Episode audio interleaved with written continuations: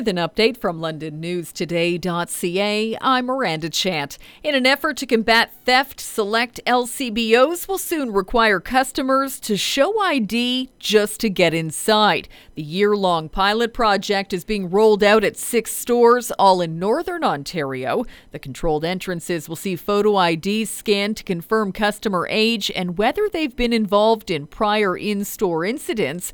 LCBO head John Summers says the new process may add a few extra minutes to a visit, but will make the shopping experience safer and more enjoyable.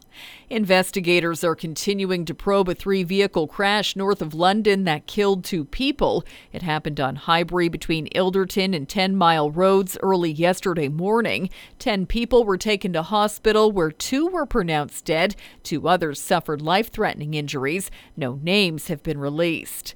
An elderly pedestrian hit by a school bus has died. 75 year old Elizabeth Anderson was crossing Talbot Street at Manitoba in St. Thomas when she was hit Monday afternoon. Police confirmed she died from her injuries yesterday. The investigation is ongoing. A species of fish that's been on the endangered list for over 30 years has been found in a London creek. The Upper Thames River Conservation Authority says the black red horse fish reappeared in Fish Creek in September. It's been on the threatened species list since 1988. Its reappearance is attributed to ongoing conservation work. For more on these and other stories, go to londonnewstoday.ca.